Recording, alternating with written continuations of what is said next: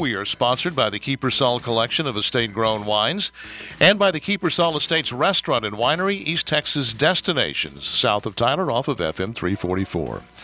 Two years ago this month, CNN broke the story that as many as 40 military veterans had died while waiting months or even years for health care at the Veterans Affairs facility in Phoenix, Arizona. The details were shocking. They revealed a cynical, callous, bureaucratic disregard for the very individuals the Veterans Administration is supposed to help. Among the outrages was the fact that Phoenix VA employees had doctored records in such a way as to make it appear they were meeting VA goals for timely patient care. Those goals had bonuses attached to them which the employees happily accepted.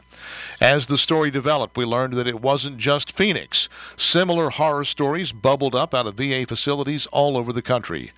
The revelations were ill timed for the Obama administration. The 2014 midterm elections were looming, and the administration feared losing control of the Senate, a fear that turned out to be justified. Obama, therefore, issued strongly worded statements promising to get to the bottom of the problem and to hold people accountable, etc., etc. Secretary of Veterans Affairs Eric Shinseki resigned on May 30th, figuratively falling on his sword. Multiple congressional hearings were held, an FBI investigation was launched legislation was passed that threw $16 billion at the problem. But precious, but precious few people were actually fired. Among the spared were those who falsified records and yet received bonuses.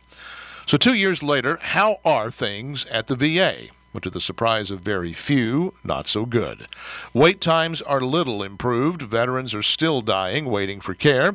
VA employees who dare tell the truth about what's going on are still subject to harassment. Democrats in Congress continue to call for more funding for the VA, never mentioning that it already has the second largest budget of all cabinet level departments and more employees than the Marine Corps that no one is really surprised that the VA is still sclerotic, incompetent, and cynically uncaring about those it's intended to serve is the very essence of this story.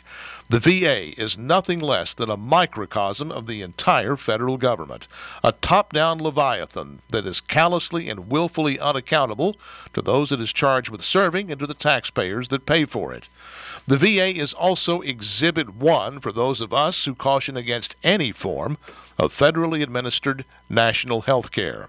The fact that a federal agency can be so costly and yet so screwed up that it defies all efforts at reform is just one of many reasons that voters are unusually angry this election cycle.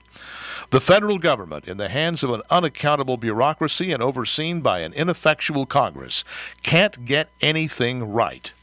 And Americans have had it. Is it then any wonder that candidates perceived as Beltway outsiders, such as Ted Cruz, Donald Trump, and Bernie Sanders, are the only presidential candidates generating any excitement this year? That's my word. What's yours?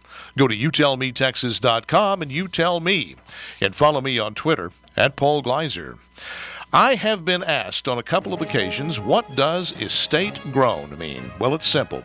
It means that every single drop in a bottle of wine produced by a winery came from grapes grown right there. Here's the thing about the wine industry the big brand name wines that you see on every store shelf are made from grapes that the winemaker buys.